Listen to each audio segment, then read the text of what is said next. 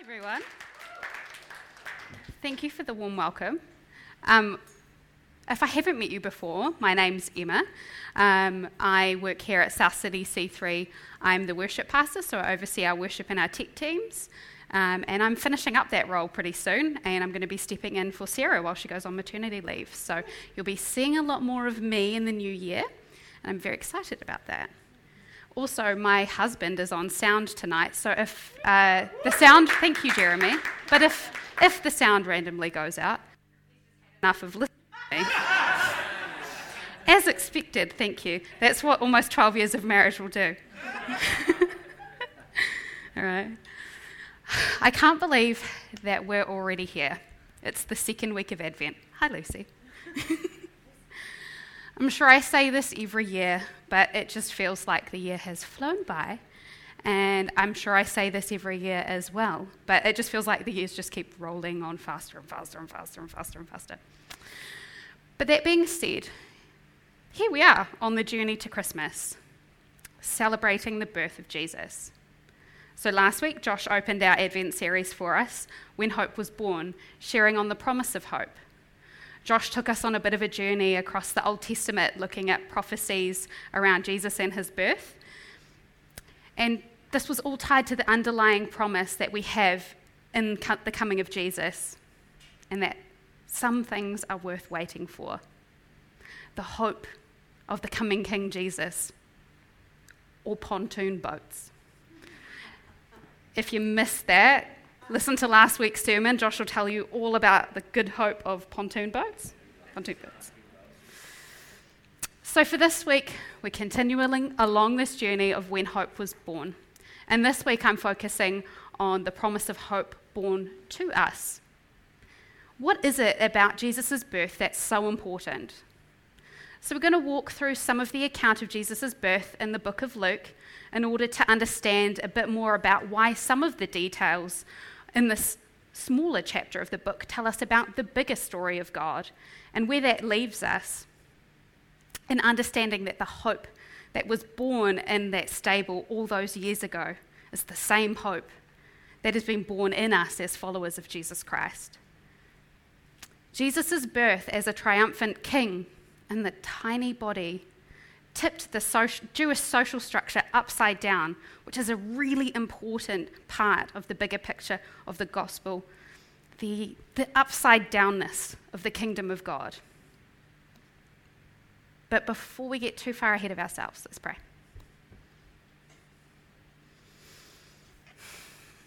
Father, you're here before us and you're here with us tonight.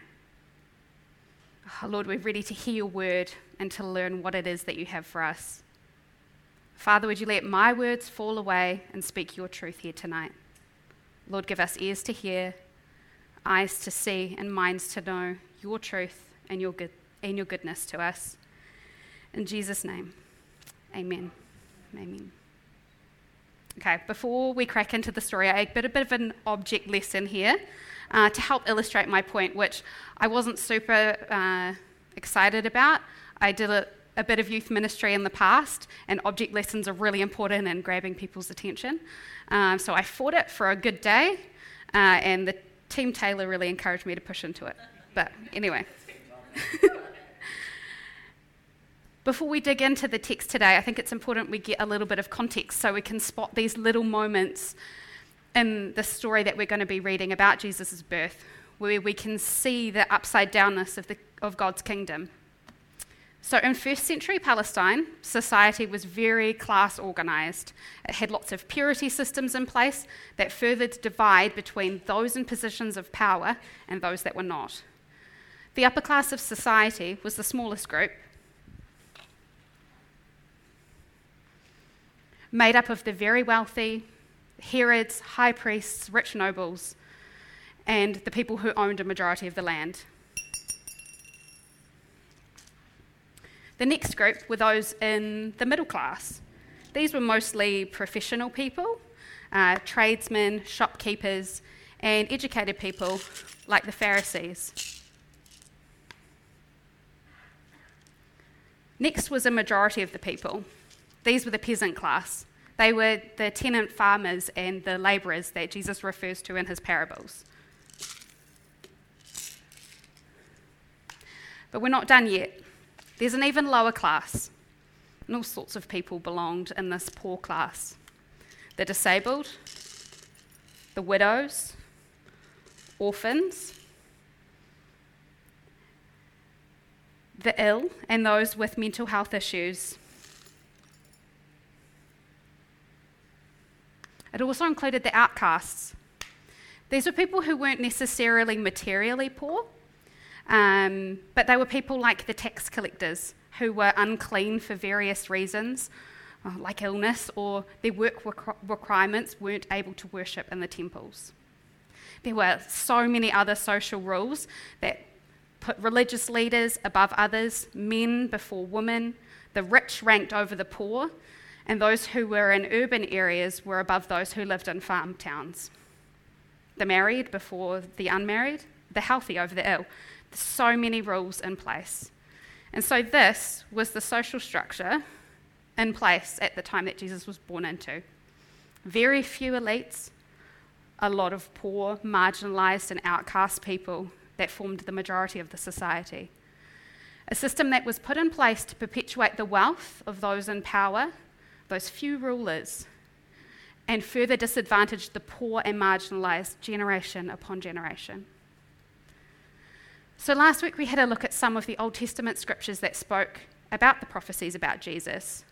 In Isaiah, we learnt that Christ would come to earth, born as a baby, to a young woman who would give birth to him. And even the prophecy in the book of Micah tells us that he'd be born in Bethlehem. So, other than to just fulfill these old prophecies, I really wanted to understand more about why it was important that Jesus was born a baby to Mary and Joseph in Bethlehem, just as our story says.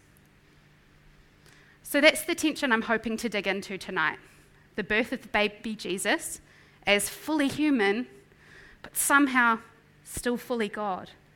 The story of a God that loved the world so much that he sent his son to be born as a helpless baby in order that he would give himself over to death for anyone who dared to believe in him.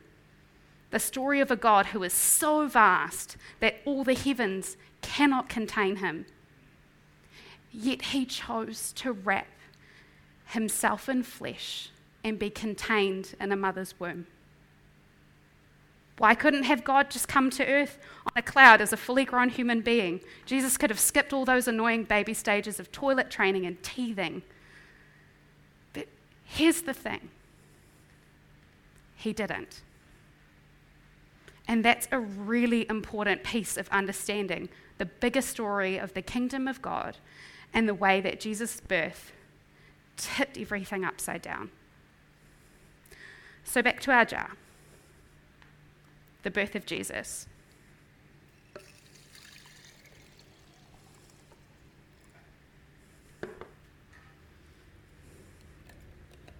The birth of Jesus that would change everything.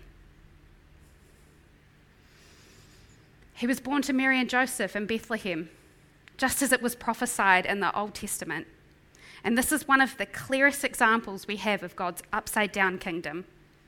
A God who doesn't just rescue people from his throne up in heaven, but a God who laid aside his majesty, became fully man, and wore all of the experience that humanity offers. We know that Jesus was despised, scorned, rejected, and betrayed in his lifetime. But in spite of that, he would die a human death for us just so that we can have a right relationship with God. The birth of the baby Jesus changed everything. So let's settle in and dig into the text, and we'll just have a listen to the story as told in the Gospel of Luke. Starting in chapter 1 and verse 26. In the sixth month, the angel Gabriel was sent from God to a city of Galilee named Nazareth to a virgin betrothed to a man whose name was Joseph of the house of David. And the virgin's name was Mary. And he came to her and said, Greetings, O favoured one, the Lord is with you. But she was greatly troubled at the saying and tried to discern what sort of greeting this might be. Do not be afraid, Mary, for you have found favour with God. And behold, you will conceive in your womb and bear a son, and you shall call his name Jesus. And he will be great, and he will be called the Son of the Most High and the Lord God will give to him the throne of his father David, and he will reign over the house of Jacob forever, and of his kingdom there will be no end. Let's just hold up here for a few moments. Let's, let's have a closer look at the story here. An angel appears to the young Virgin Mary, who is betrothed to be married to Joseph, telling her some good news that she had found favor, favor with God she would conceive a son miraculously, and his name would be Jesus. We don't learn an awful lot about Mary from this text, but a few contextual clues tell us that she was probably in her early teens as she was yet to be married. And we get a bit of a hint later on in the story uh, when Jesus is dedicated at the temple by his parents.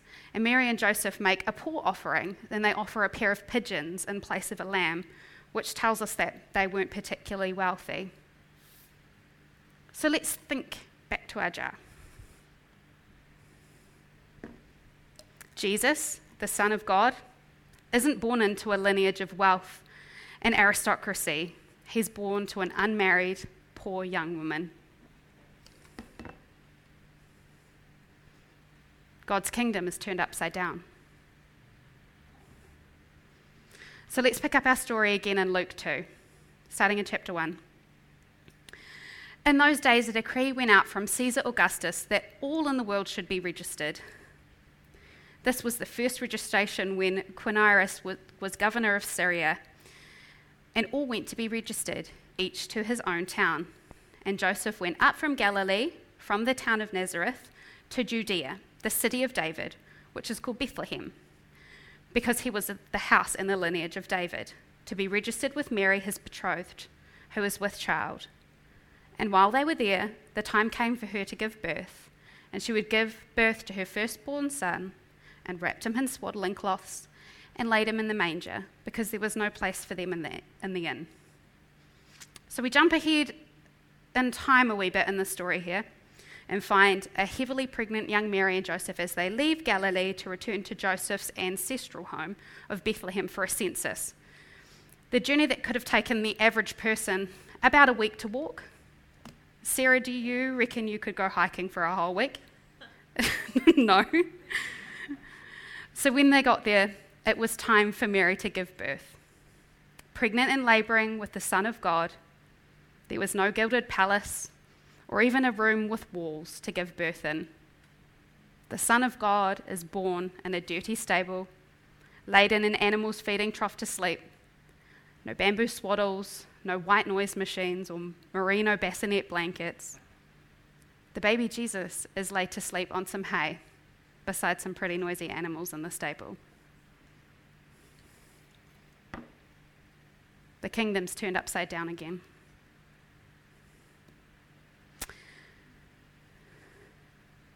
So let's read on. In the same region, there were some shepherds out in the field keeping watch over their flock by night, and an angel of the Lord appeared to them. And the glory of the Lord shone around them, and they were filled with great fear. And the angel said, Fear not, for behold, I bring you good news of great joy that will be for all the people. Born unto you this day in the city of David is a Saviour, who is Christ the Lord. And this will be a sign for you. You will find a baby wrapped in swaddling cloths lying in a manger. And suddenly there was with the angel a multitude of the heavenly host praising God and saying, Glory to God in the highest, and peace on earth among those with whom he is well pleased. So an angel appears to some shepherds tending their flock at night and tells them this great news of the birth of their Saviour. I always wondered a bit about the angels appearing to the shepherds nearby. I guess in my head I'd written it off as well, these guys were probably just the closest, and somebody needed to go and worship Jesus. But they're angels, right? They could have appeared to kings or noble people or the high priests and the, these ceremonially clean people, and they could have come and worshipped Jesus at the temple. But no, it's not what happened. So, who, who did the angels appear to? Shepherds. Shepherds who, due to their place in society, were out working in a field, unable to keep with, up with the demands of being ceremonially clean and being able to worship in the temples. The shepherds who were labouring on the land of the rich and noble landowners. These were the first people to worship the baby Jesus. Not a priest with a special blessing, just some ordinary, hard workers who were on the outskirts of society who couldn't help but leave their flocks unattended, to drop everything, to drop their livelihood, which we know was meagre to begin with, to leave it all and worship the newborn king?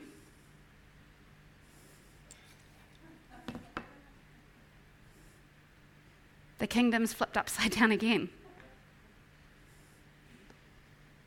Did you notice how many times in that story I turned the jar over? There's so many little details in the story that the story that we know so well that we can just overlook. And when we pay attention, we can find out just how many details the birth of Jesus disrupts. Uh, it's really easy to say that the story just played out like this because that's the way the God, that God wrote it in the Old Testament, and, and that's true. But why is that important? It's important because all of these details highlight the true humanity of Jesus, the Son of God who could have come to earth as a fully grown adult, coming on clouds of fire. But he didn't. Jesus could have skipped that baby stage altogether, but he didn't. He could have been born into wealth and comfort and social security, but he wasn't.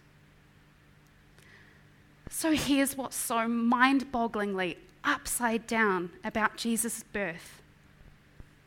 The God of infinite heaven squashed himself down to the most fragile, defenseless, and helpless of all creation a human baby. In order to live fully human, but somehow fully God. The real demonstration of the upside downness of the kingdom the Word becoming flesh in order that He may dwell among us. The promise made real in God's kingdom that things will be turned upside down, wrongs will be made right, justice will be done, and all of our questions will be answered. Jesus had to come in the flesh in order to die for us all so that we can be reconciled back to God. Hear me on this, friends. This is exactly why the birth of baby Jesus changed everything. Jesus came and lived as a human, subject to the messiness that humanity has to offer. That same messiness and gunk that you and I live in every single day. In his lifetime, Jesus was betrayed and scorned and despised and rejected. And in spite of all that he experienced, he still died in our place so that we could get back in right relationship with God. He did it for me, he did it for you. And friends, he'd do it again and again and again if he had to. I don't know about the rest of you, but I'm finding myself in this Advent season a little more worn and weary than before. Maybe it's just late stage capitalism. Maybe it's all the information that we have flooding on all of our rectangles at every hour of the day. War, global unrest, ever changing politics, or perhaps it's just the limits of my own mortal body making it harder to notice the hope and joy that the Christmas season is truly about. I was complaining to Sarah the other week that not even Christmas music was helping me shed some of this weight of human experience in order to connect with the hope in the Christmas story. I just couldn't throw on Snoopy's Christmas and throw some tinsel around the place and suddenly feel all magical and hopeful about Christmas. But one other song changed things for me. Earlier this week, I was trying to find some songs for our family service this morning, and a song came on that had these lyrics. And the first time that you opened your eyes, did you realize that you would be my Savior?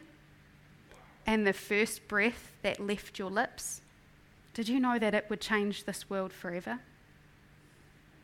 And that hit me. The weight of humanity, of the baby Jesus in that song. I can't say it's a perspective I've ever thought about before. I found myself sitting in the feeling of the, weight of the hope instead that there is.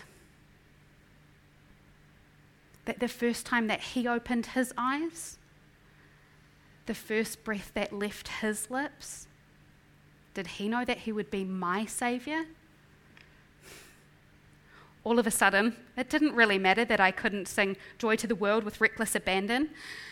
It didn't matter that I hadn't put reindeer antlers on my car because we worship a God who knows the depth of human experience.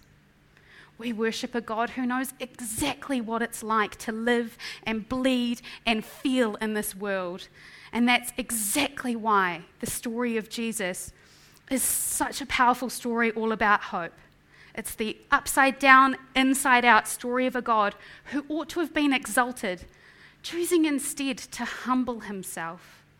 A God who was born into the dust of the earth with us so that he could restore the hope within us.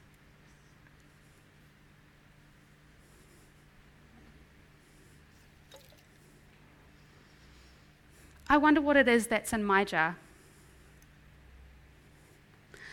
I wonder what shiny things are taking up space in my mind and in my heart that need to be turned upside down.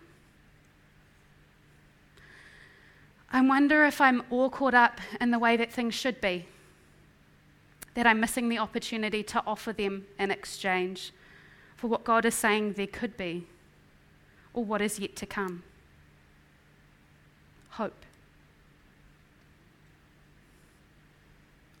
What if I offered all of my sorrows, sorrows, all of my worries, and all of my Google searches to God instead and ask Him to flip them upside down? Friends, that's what I'm offering here to you tonight. I'm offering you the space and the opportunity to reflect on these messy, mucky things that are a part of living in this world and to ask God for His hope in exchange. Will you all stand with me?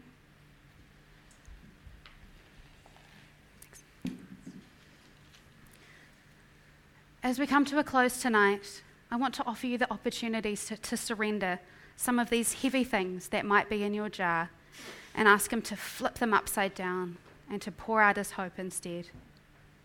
To flip our jars over. To shake up all the ways that things just are and restore a sense of hope as to what could be or the hope of things that are yet to come. If you'd like to, you're welcome to close your eyes and ask God with me to bring to mind some of those things that are filling your jar. Oh God, you're here with us. Help us to see the things that are taking up so much space in our lives, the things that are weighing us down.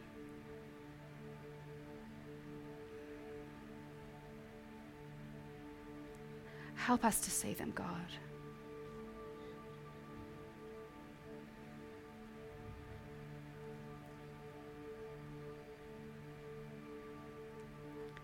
Maybe God has called something to mind for you, and it's okay if not. But if He has friends, would you offer it up to Him? Would you lay it down at His feet?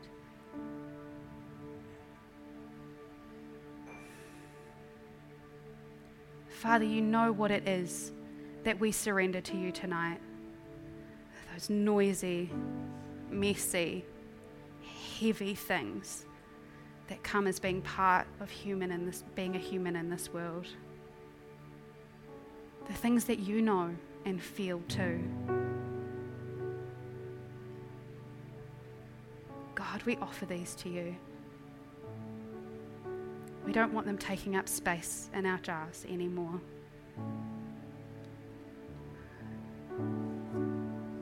God, we ask that you fill these spaces with your hope.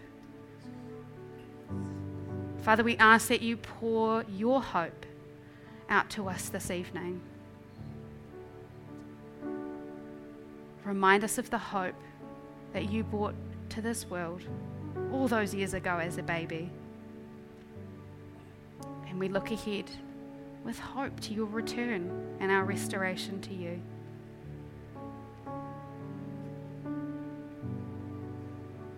Be with us, Holy Spirit, as we traverse this Advent season. Thank you for all the work you have done here tonight and you're doing among us and the work you continue to do. In the mighty name of Jesus.